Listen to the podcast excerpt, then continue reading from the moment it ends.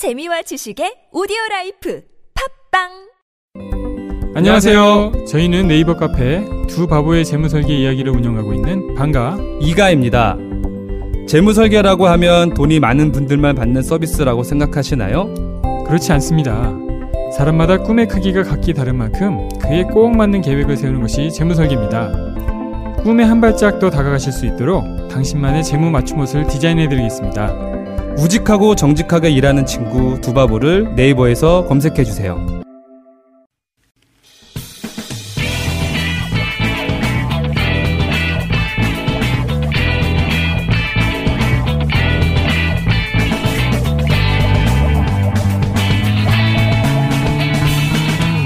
김어준의 뉴스 공장.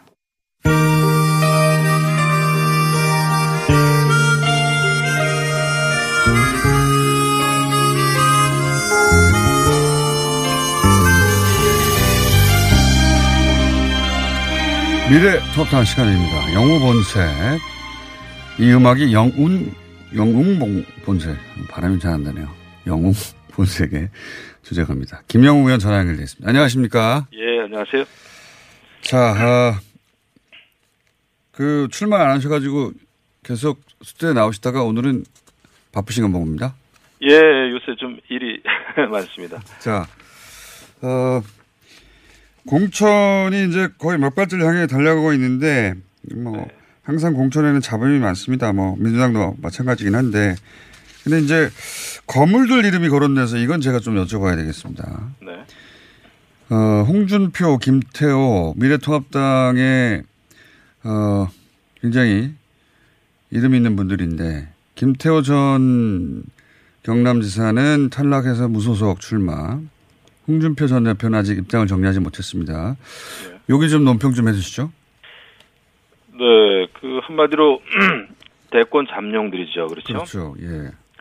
아, 이번에 이제 김용호 공관위원장, 공관위하고 이런 대권 잠룡들의 또 그 기싸움도 좀 있었던 것 같아요. 그런 것 같습니다. 예. 근데 이제 김영호 공관위원장이 그 홍준표 전 대표, 김태호 전 지사를 만나러 직접 내려갔었잖아요. 예. 그때 이미 이제 김영호 공관위원장은 공관위가 정한 원칙대로 하겠다라는 것을 보여줬다고 봐야 되겠죠. 예, 기준은 제시했고, 예. 그렇죠. 명분을 이제 쌓기 위한 것이고, 어, 그리고 이제 공관위 기본적인 입장은 과거에 당에서 책임 있는 자리에 있었던 후보들은 험지에 나가서 역할을 좀 해달라라는 게 기본적인 역할 아, 요구 사항이었죠.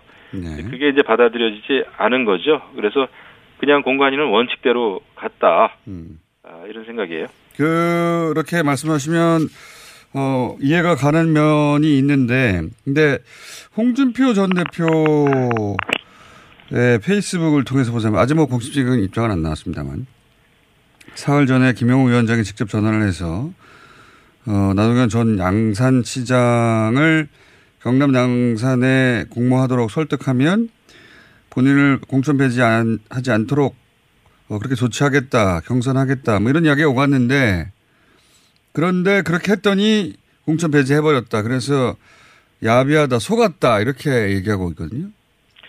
그 공천의 뒷얘기는 정말 그 진실 게임인데요. 뭐알 네. 수가 없습니다. 너무나 많은 그 말들이 오고 가기 때문에 합니다. 예, 이거를 확인하긴 어려워요. 네. 예, 그럼에도 불구하고 아무튼 제가 볼 때는 또 홍준표 전 대표는 양산에 이제 선거 사무실 계속 지까지 했고 네. 실질적으로 선거 운동을 쭉 해왔는데 에, 그 그러면서도 거의 뭐 매일 그 신경전이 오갔잖아요. 네. 에, 그런 상황에서 아마 공관위는 어, 이번에 원칙대로 하지 않으면 다른 많은 또 이 공천에서 탈락한 이런 후보들로부터 어, 많은 또 어, 비판 비난이 있을 수 있으니까 아예 그냥 원칙대로 그냥 어, 했다 뭐 그런 거를 좀 밀고 나간 것 같아요. 그뭐 진실 게임이니까 저희는 알 수는 없죠 무슨 네. 얘기가 오고 갔는지는요. 그러다 보니까 예 그러다 보니까 어 사실 공천위원장은 막강한 권한을 가지고 있어서 어, 얼마든지 다른 곳에 전략 공천할 수 있, 있었을 텐데 이런 대권 잠룡을 이런 식으로 무리하게 차원한 걸 보면 어, 황교안 대표와 경쟁 구도에 있는 사람들을 쳐낸 게 아니냐. 정치권에서 흔히 나오는 이야기죠. 이럴 때마다. 글쎄요, 그거는 뭐 해석이야 우리가 아주 재밌게 다양하게 할 수 있죠. 에, 근데 이번에 모르겠습니다. 뭐, 아, 황교안 대표는 공관위원장에게 전권을 넘겼다. 이렇게 이제 시작을 하고 공관위가 꾸려졌단 말이에요. 네. 그래서 그걸 알 수는 없지만, 어, 홍준표 전 대표로서는 상당히 이제 에, 서운하겠죠. 어, 하지만 그럼에도 불구하고 어, 이번에는 뭐 공관위가 이 홍준표 전 대표뿐만 아니라 다선 중진 의원들을 이번에 많이 컷오프 시켰어요.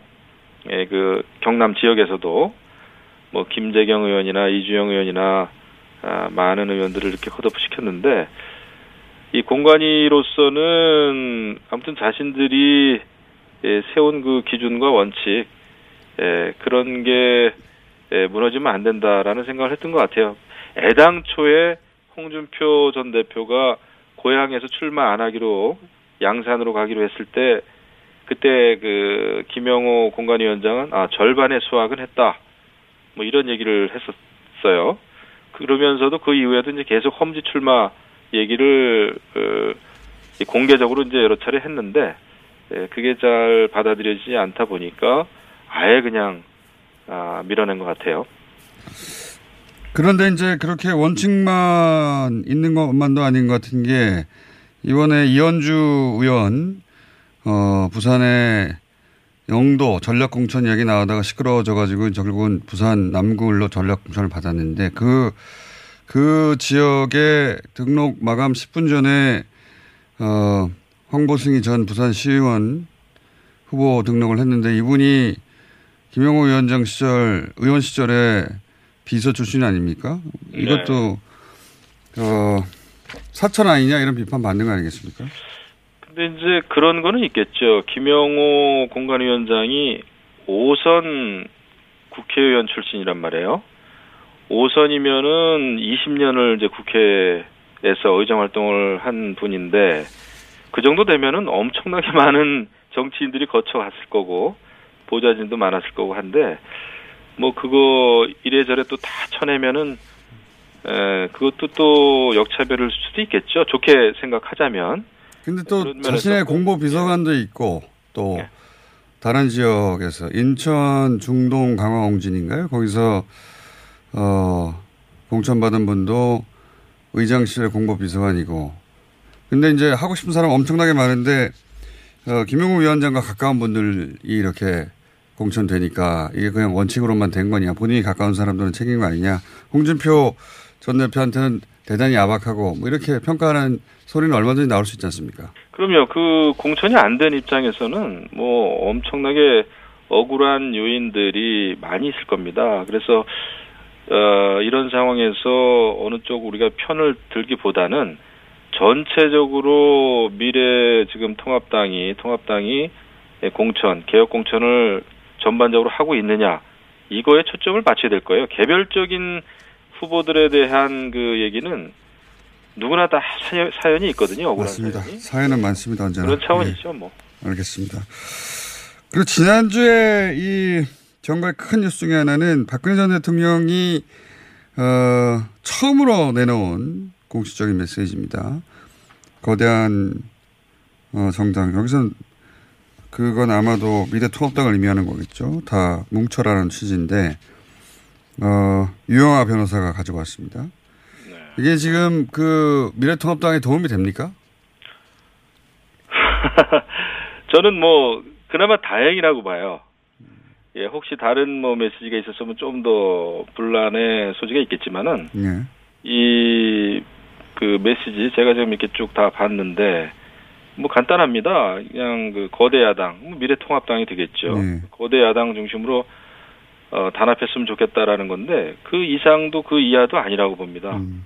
그렇게 하면 되는 것이고 에, 또 하나는 좀 더 새겨 듣자면은 이제 박근혜 전 대통령 이름 팔아서 조그만 정당 만들어서 이번에 음. 한몫 보려고 하지 마라. 뭐 그렇게까지 해석이 가능하죠. 어, 그렇죠. 그래서 예. 예, 그래서 예, 저는 뭐 보수 전체를 위해서는 그래도 다행이다. 아, 이런 생각은 좀 듭니다.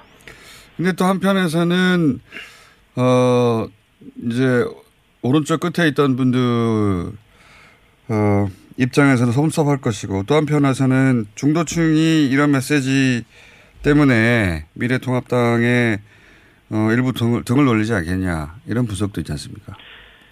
근데 그거는 뭐 이런 친서 뭐 메시지가 나왔다고 해서 꼭 그럴 것 같지는 않고요. 어, 통합- 통합당하고 이 소위 이제 보수 쪽에서 어떻게 이것을 해석하고 어, 좋게 활용하느냐에 달려 있는 문제다 생각을 합니다.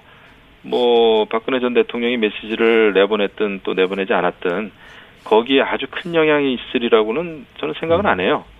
알겠습니다. 네. 근데 만약에 그게 아니라 어 소위 그 친박 신당이라고 불릴 만한 어 당들의 힘을 실어줘라 했다면 그건 좀 영향이 꽤. 그랬다면은 파급이 컸죠. 예. 한 가지만 더 여쭤보겠습니다. 공천과 관련해서 또 선거가 다가오다 보니까 이런 뉴스들이 많네요. 그 오세훈 전 시장 관련해서 예, 어, 선관위가 고발을 해가지고 금품 제공 관련해서 금액이 크지는 않습니다만 어쨌든 선거법 위반을 맞으니까 이게 좀 그, 선거에 영향을 미치지 않을까요? 그분의 이거 굉장히 관심 지역인데 그래요. 그래도 오세훈 다운 결정을 했어요. 그것을 이제 그런 소문이 돌자 어, 그것을 선관위에 자진 신고하지 않았습니까? 예, 그런 거는 좀 저는 뭐 모르겠습니다. 좀 참작이 돼야 되지 않나 생각은 하고 일상적으로 뭐 저도 이제 아파트에 지금 살고 있습니다만은 그 관리하시는 분들 근데 이제 본인의 선거구 지역구인 경우는 또 다르겠으나 그걸 이제 의례적으로 했다 뭐 이건데 그것은 이제 법적으로 좀 따져봐야 될 문제죠. 이것을 근데 정치적으로 해석하거나 예 근데 선관위는 이제 고발까지 했는데 검찰에 이- 실정법은 위반은 맞으니까요. 예, 그 사법 당국에서 이제 어떻게 판단할지는 제가 모르겠으나 아, 여러 가지 정장 아, 정상을 좀 참작할 사유는 있지 않나 이런 생각을 좀 해보죠. 알겠습니다. 한 가지만 더 여쭤보겠습니다. 요즘 어, 그 여당 그리고 뭐 정의당 이렇게 범진보로 불리는 정당의 비례를 다 모아서 연합 비례 당을 출범시켜야 된다는 예들 이야기들이 여기저기서 나오지 않습니까? 어떻게 네. 보십니까? 글쎄 뭐 여당하고 정말 이제 4 플러스 1까지 했는데 하다 하다가 이제 결국은 비례연합정당을 만든다고 하는데 네. 아, 미래한국당에 대해서 엄청나게 비판을 하는데 열을 올려오다가 이제 결국은 에, 또 그, 그쪽도 비례연합정당 얘기가 나오는데 그 염치는 좀 없는 일이다 생각합니다.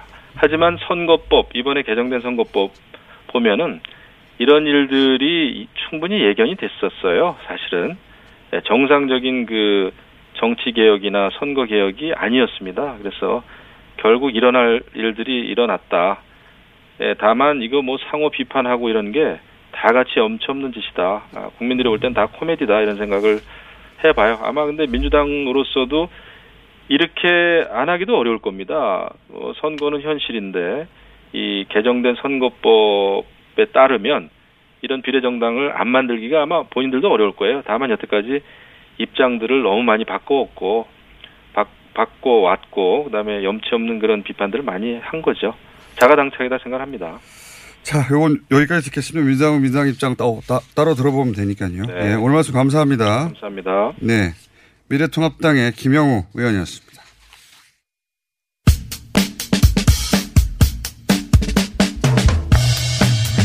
우리 정부의 코로나 대응 방식을 어, 해외에서는 어떻게 바라볼까요? BBC 서울특파원 로라 비커 기자 연결되어 있습니다.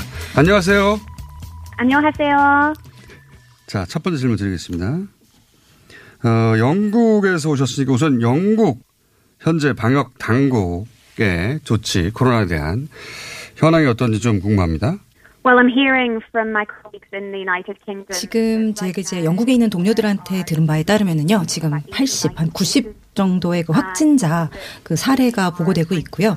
그리고 지금 현재 이제 영국 정부도 최선을 다하고 있습니다. 그래서 지금 한국과 마찬가지로 핫라인을 갖다가 설치하고 있고요. 그리고 한국이나 이태리나 이런 이제 바이러스의 그 사례가 발표된 나라들에서 온 여행객들을 검사하는 이런 일들을 하고 있습니다. 코로나 이 감염 사태 관련해서 아마도 정부 입장에서 가장 내리기 어려운 결정은요. 이런 지금 확산이 좀 빠르게 진행되고 있는 지역을 봉쇄하느냐 아느냐 그 결정 이겠고요. 한국에서 지금 하는 것처럼 이렇게 대규모의 이 검사를 갖다가 실시할지 아닐지 아마 이 결정일 것 같습니다. 현재 영국 정부는 여기에 대해서는 결정을 완전히 내리지 못하고 있는 상태입니다. 음, 그렇군요. 유럽에서 오셨으니까 유럽 얘기를 먼저 하겠습니다. 이탈리아 같은 경우에는 어, 어제 기준으로 3천 명의 확진자 숫자 그리고 어, 사망자도 100명이 넘어갔습니다.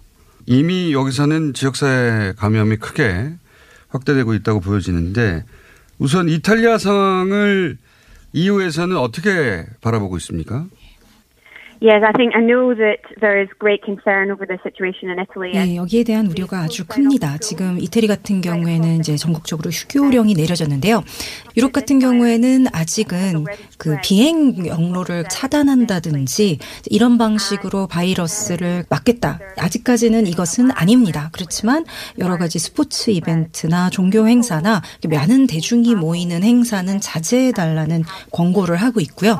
유럽에서는 아직 또 이제 국경을 갖다가 봉쇄한다 이런 정책은 안 하고 있습니다. 다만 이제 그 현재 이런 상황 추이를 굉장히 긴밀하게 모니터하고 있고 그리고 각각의 이제 개인들에게 자신들의 증상이 있는지 잘 챙겨달라 이런 이제 그 지침을 계속 내리고 있습니다. 자, 이제 한국 얘기를 해보겠습니다. 지금 대구에 다녀오셨으니까, 어, 대구 경북 지역에 코로나 확진자 수가 폭발적으로 어, 늘어난 것에 대한 취재가 있었을 텐데 어떻게 이해하고 계십니까? But what I will tell you is my belief is 개인적인 생각은 한국이 어떤 종류의 감염병이든 간에 전염병이든 간에 굉장히 대응할 준비가 잘 돼 있다라는 겁니다. 이렇게 폭발적인 증가세에도 불구하고 그 저는 그 질본에서 이것을 잘 관리하고 있다. 많은 저희 동료들이 세계에서 이렇게 하고 있는 나라가 지금 거의 없다. 그리고 영국에 있는 제 동료들도 영국에서도 아마 이렇게 못할 것이다. 이렇게 얘기를 하고 있습니다. 자, 어, 한국의 방역당국 대응에 대해서 다른 나라에서 과연 이렇게 할 수 있겠는가 어, 할 정도 인상을 받으신 것 같은데 한국의 방역당국 대응 중에 가장 인상적이었던 대목은 뭡니까 그럼? I think the transparency, the clarity. 저는 투명성과 정확성이라고 합니다. 제가 이제 일본의 크루즈 사태도 취재를 했는데요. 어떤 종류의 정보든 얻는 것이 정말 아주 아주 어려웠습니다. 저는 이런 위기 상황에서 가장 중요한 것이 모든 사람이 정확한 정보를 투명하게 아는 것 이것이라고 생각합니다. 그렇지 않으면 그 사람들이 지나친 공포와 공황 상태로 들어갈 수가 있거든요. 저는 제가 지금까지 한국에서 본 바로는 이런 정보의 투명성과 정확성 은 아주 잘 보장이 된다고 생각을 합니다. 지금 한국 같은 경우엔 세계가 전부 한국에서 무슨 일이 일어나고 있는지를 지금 정확히 보고 있습니다. 투명성이 중요한 이유 중에 하나는 이런 한국의 사태를 통해서 어, 세계가 배울 수 있게 된다는 거겠죠. 제가 며칠 전에 그 현재 주한 영국 대사 대리와 어, 대화를 나눴는데요. 굉장히 칭찬을 많이 했습니다. 그러니까 지금 현재 한국에서 일어나고 있는 이런 그 대규모 검사 이런 것들이 얼마나 혁신적으로 일어나고 있는지 그리고 얼마나 정보가 투명하게 공개되고 있는지 그리고 이 과정에서 굉장히 최신 기술들을 많이 사용하고 있는지 이제 이런 얘기들을 갖다가 하면서 칭찬을 했었는데요. 충분히 저는 세계가 한국에서 많이 배워야 된다고 생각을 합니다. 현장에 기자가 가는 건 당연한데 특히 이런 위기 상황에 여러 나라를 어, 취재하신 걸로 알고 있습니다. 일본 크루즈 선이 정박해 있던 요코하마 항에도 가신 걸로 알고 있어요. 예. 이 크루즈 일본의 크루즈 대처에 대해서는 어떻게 평가하십니까? Diamond Princess cruise ship was, I think, not well handled at all. I don't 전혀 관리가 안 됐다라는 평가를 세계 많은 사람들한테 지금 받고 있습니다. 이런 비판에 대해서 일본 정부는 부정을 했죠. 할 수 있는 건 다 했다. 최선의 그 관리를 했다. 이렇게 얘기는 하는데요. 제가 분명하게 취재를 한 것은 2차 감염의 그런 가능성이 굉장히 많았고 그리고 이런 격리 시에 어떤 그 이제 행동 수칙을 지켜야 하는가에 대해서도 전혀 충분하게 그 관리나 지침이 내려가지 않았고 그리고 감염 관리에 관해서는 아주 엉망이었고 실제로 이제 사람들이 이제 배에서 내려서 집으로 돌아가게 됐을 때 제가 그때 그 자리에 있었습니다. 그 현장에 있었는데 기자 들한테는 이게 감염의 위험이 있으니 이 사람들이 배에서 내릴 때 멀리 떨어져 있어라 이렇게 얘기를 들어서 저희가 멀리 떨어져 있었습니다. 그런데 이 사람들이 내려서 전혀 관리가 안 되더라고요. 막 맘대로 걸어 다니고 뭐 택시도 타고 맘대로 대중교통도 타고 자기가 원하는 대로 집으로 가는 걸 봤습니다. 이 사람들에 대한 어떤 관리나 모니터링이 전혀 안 돼 있었었던 거예요. 정부의 어떠한 관리나 대응도 없었습니다. 그래서 여기에 대한 의료계의 비판이 아주 많은 것도 사실입니다. 알겠습니다. 어, 지금 자가격리 중이라고 하셨는데 한국 기자들도 대구를 잘 안 가려고 하거든요. 사실은 본인은 그 대구 현장에 가서 그 병원들도 다 방문하고 그리고 감염의 중심지로 갔어요. 예. 저널리스트라면 다 그렇게 해야 된다고는 하지만 그렇게 잘 안 합니다. 본인은 그렇게까지 하는 거죠? I've been a journalist for 19 years. 저는 제가 이제 언론 활동을 한 지 이제 10년이 넘었는데요. 아마 제가 처음부터 가장 원했던 것은 이걸 겁니다. 사람들의 얘기를 내가 직접 전달하겠다라는 거. 그런데 이렇게 고통받는 사람들, 영향받는 사람들의 이야기를 멀리 떨어져서는 전달할 수가 없습니다. 그것이 영국에서의 어떤 선거건, 아니면 콜롬비아에서의 산사태건, 허리케인이건, 지금 한국에서 일어나고 있는 사태건, 제가 그들의 목소리를 갖다가 세상에 전달하기 위해서는 멀리 떨어져서는 불가능한 일입니다. 알겠습니다. 자, 마지막 질문인데요. 어, 현재 한국 언론들이 한국의 방역 당국에 대해서 어, 또는 한국 정부의 대처에 대해서 여러 가지 비판을 많이 하고 있습니다. 어, 물론 언론은 어, 정부의 실수를 계속해서 모니터링 해야 되긴 하는데 코로나 대응에 대해 대단히 비판적인 한국 언론에 대해서 하고 싶은 말은 없으신지. the job of all journalists 저는 모든 언론인이 해야 될 일은 자신이 옳다라고 생각하는 것, 그것을 사실 그대로 정직하게 전달하는 것밖에 없을 거라고 생각합니다. 제가 관찰한 것, 또제 주변의 많은 외신 동료 기자들이 관찰한 것은 한국 정부가 잘 다루고 있고 그것을 통해서 세계가 또 많은 것을 배울 수 있을 것이다 라는 것입니다. 알겠습니다. 오늘 여기까지 듣겠고요. 자가격리 끝나면 스튜디오에 한번 꼭 나와주십시오. 오늘 여기까지 듣겠습니다. 감사합니다. Yeah. Everybody stay well, please. 다 건강하시고요. 네, 고맙습니다. 네. BBC 서울특파원 로라 비커 기자였습니다. 그리고 통역에는 홍희연이었습니다. 시더 시더 아빠 발톱 너무 두껍고 색깔도 이상해 이 녀석 그럴까봐 내가 케라셀 네일 준비했지? 갈라지고 두꺼워진 발톱 무좀이 싹 사라진다고. 미국 판매량 1위 600명 임상 실험을 거친 전 세계 48개국 손발톱 care 압도적 지배자 캐라셀 네일. 2주 후 달라진 손발톱을 경험할 수 있습니다. 네이버에서 캐라셀 네일을 검색하세요. 뭔가 그곳을 떠난다는 게 되게 믿기지가 않았거든요. 반평생보다 더 많이 자랐는데 갑자기 떠나게 된다니까 믿기지도 않았고. 여러분의 독립은 몇 살이었나요? 보육원의 아이들은 만 18세가 되면 시설을 나와 홀로 살아가야 합니다. 어른이 되기는 아직 이른 나이. 곁에 아무도 없다면 그것은 자립이 아니라 고립입니다. 18. 홀로 어른이 되어야 하는 아이들을 위해 함께 해주세요. 아름다운 재단은 18 어른의 건강한 자립을 응원합니다. 아름다운 재단 18 어른 캠페인. 안녕하세요. 치과의사 구지은입니다. 태아가 자랄 때 가장 먼저 생기는 기관이 어디일까요? 바로 입입니다. 먹는다는 것은 삶의 시작이자 끝인 것이죠. 100세 시대인 요즘은 치아를 100년 가까이 사용합니다. 그럼 어떻게 해야 치아를 100년 동안 건강하게 관리할 수 있을까요? 바로 올바른 칫솔질과 정기적인 스케일링입니다. 가까운 치과를 방문하시면 치과의사 선생님께 올바른 칫솔질을 배울 수 있습니다. 그리고 1년마다 건강보험 적용이 되는 스케일링 치료 놓치지 마세요. 이 캠페인은 유디치과협회와 함께합니다. 후보자님 잘 들으세요. 선거는 뿌리오와 함께 선거 문자 1위는 뿌리오 선거는 뿌리오와 함께 선거 당선 1위는 뿌리오 12년 연속 1위 노하우로 개인정보 보안은 물론 번거로운 행정처리도 한 번에 당선자가 추천하는 1위 문자 뿌리오 1위 당선 1위 문자 뿌리오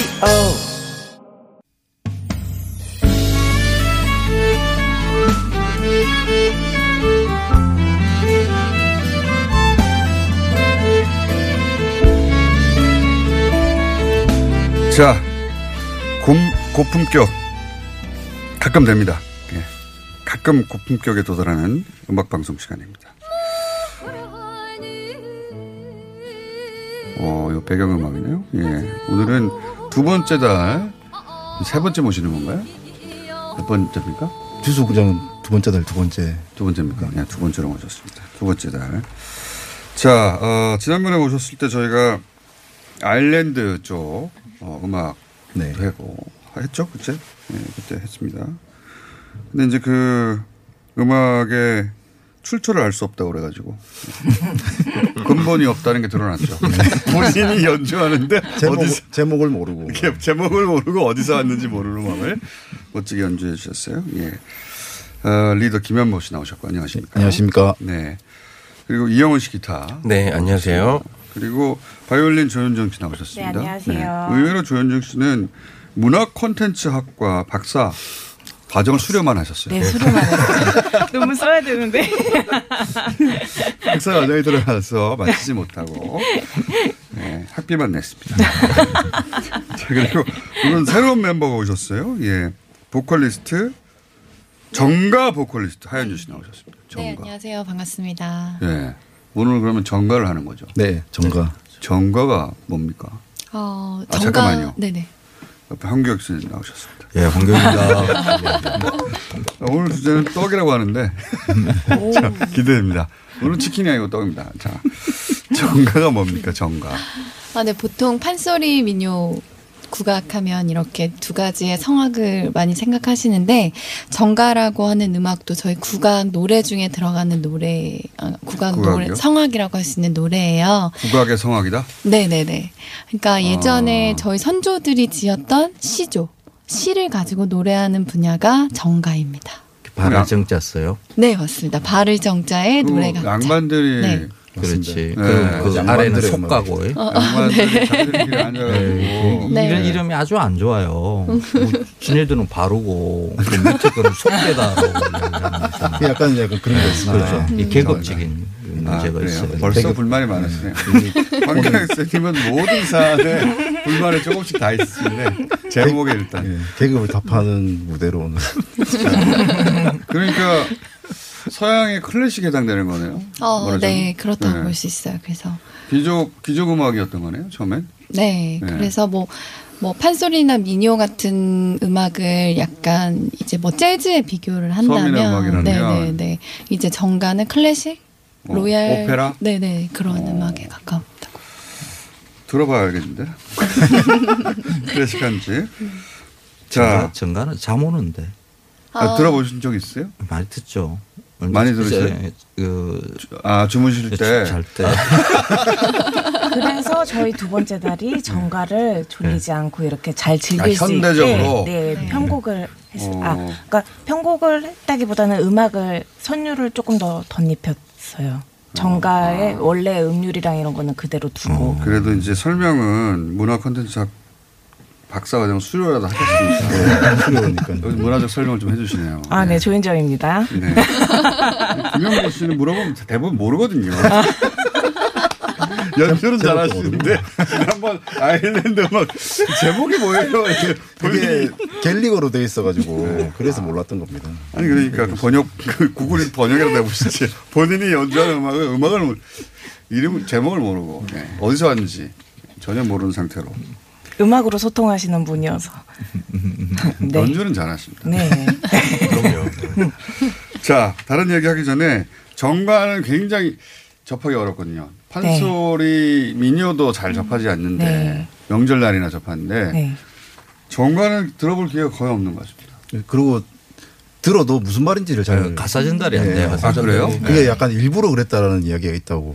아, 원래 왜 예전 같은 경우에는 어 기존에 나와 있는 시를 가지고 어 이제 그 선조들이 양막 계층들이 자신의 정신 수양을 하기 위해서 불렀던 노래여서 이미 그 노래 가사의 뜻에 뜻이나 의미들은 다 알고 있는 아, 거예요. 자기들끼리 다 자기들끼리 네, 그냥 알고 있으니까. 네. 아, 그러니까, 네. 아, 이 시조라는 걸 딱 아니까. 네, 그래서 네. 앞에 동창 이러면 아 이 사람이 동창이 밝았느냐라는 시조를 어, 노래로 부를 거다라는 것을 미리 알고 있기 때문에 그 가사의 전달이 좀 덜 중에 네, 잘안 그렇게 잘 안 된다고 생각을 그 느낌만 하죠. 네네네. 느낌만 전달돼도 충분했는데 이게 그러면 배운 자들의 음악. 어. 그러면 이 노래를 하기 약간 재수 없는 전에는 음악. 그 네. 노래를 하기 전에는 그럼 가사를 한번 이렇게 쭉 전달해 주고 난 다음에 불러야 되겠죠, 그죠? 네, 보통 예전에는 이렇게 사랑방 안에서 두루 이렇게 여러 사람들이 앉아서 시를 짓고 그림을 그렸던 네. 문화가 있기 때문에 아마 시를 이렇게 한번 읊어주고 나서 아. 노래한 사람이 가객들이 자, 와서 일단 노래를 부르지 한번 딱 읊어. 않았을까. 어. 네. 시를 읊고 나서 그러면 어, 옆에 있는 사람이 내가 한번 해보겠어.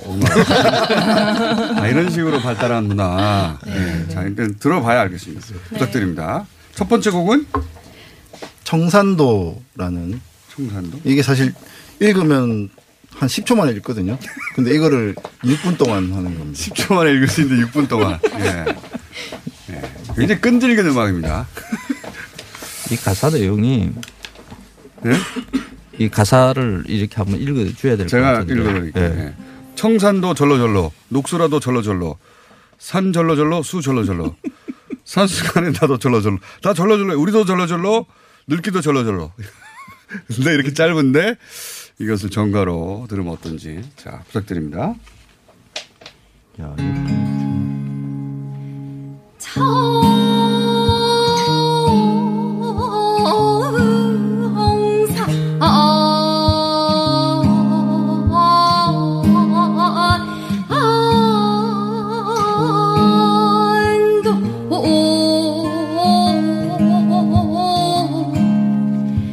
아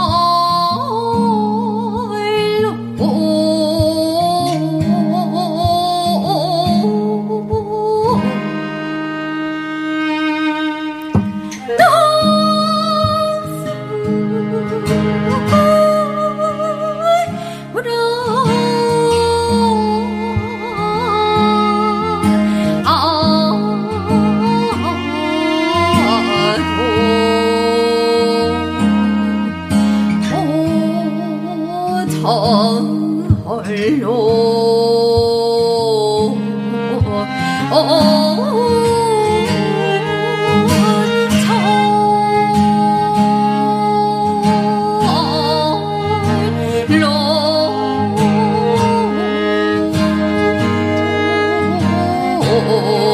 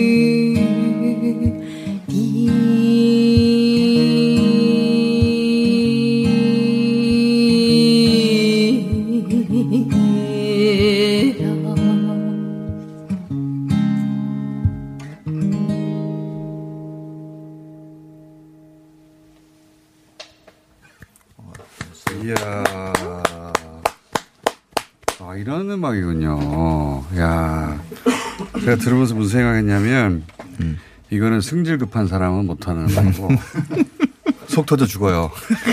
그리고 호흡기 나쁜 사람도 할 수가 없어요, 이게. 이렇게, 이렇게 길게 뽑으려면은 이게 불가능하다. 어, 저, 저, 어. 예. 모음 하나 가지고 한 30초 하는 거 아닙니까? 어, 어, 어, 어. 맞습니다. 그, 근데 옛날에 자음 아직 안 나오고 절에서 리을 아직 안 나오고 저 어 어 어 해서 한 30초 하니까 받침이 30초 후에 나와요.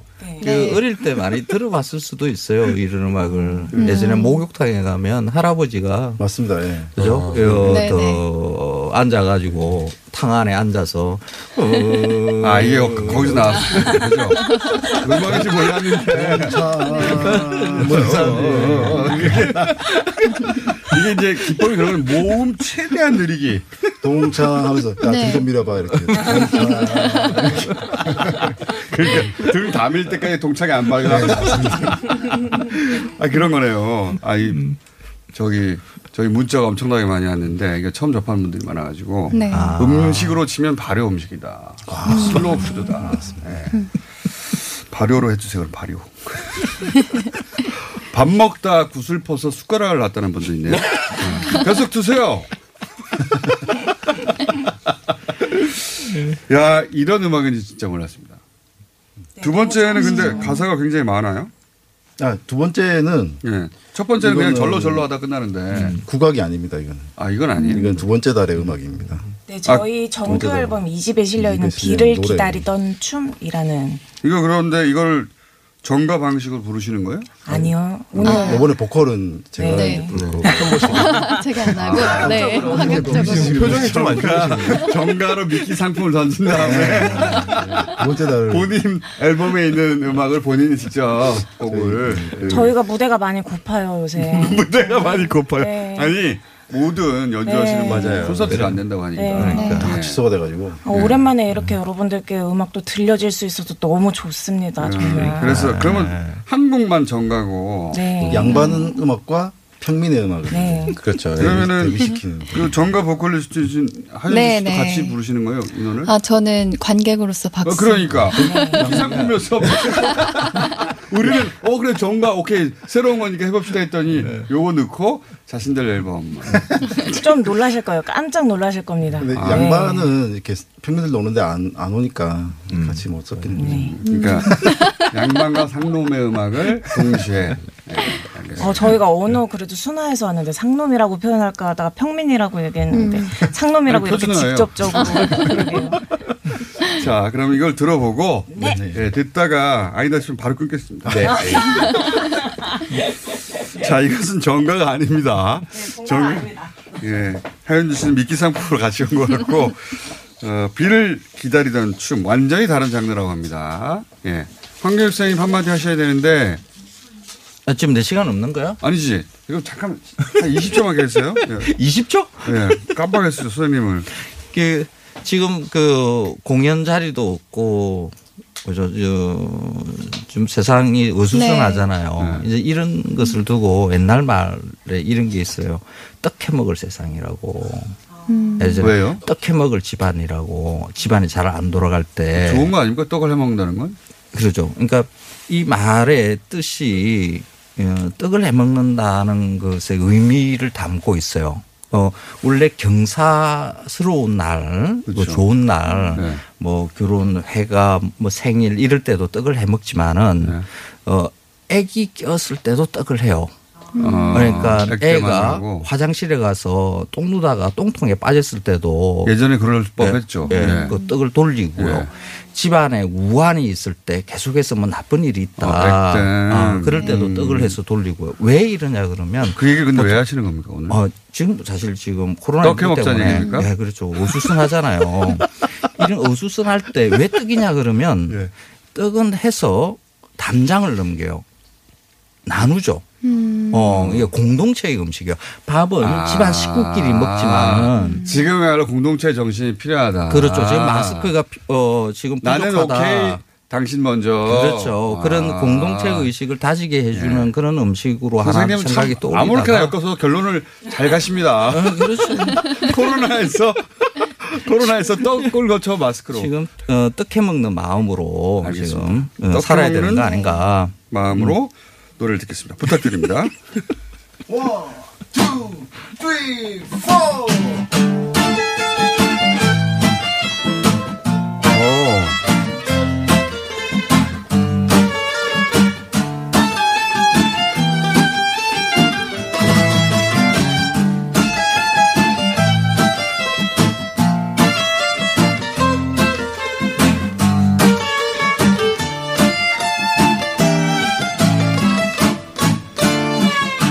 이야. 좋아!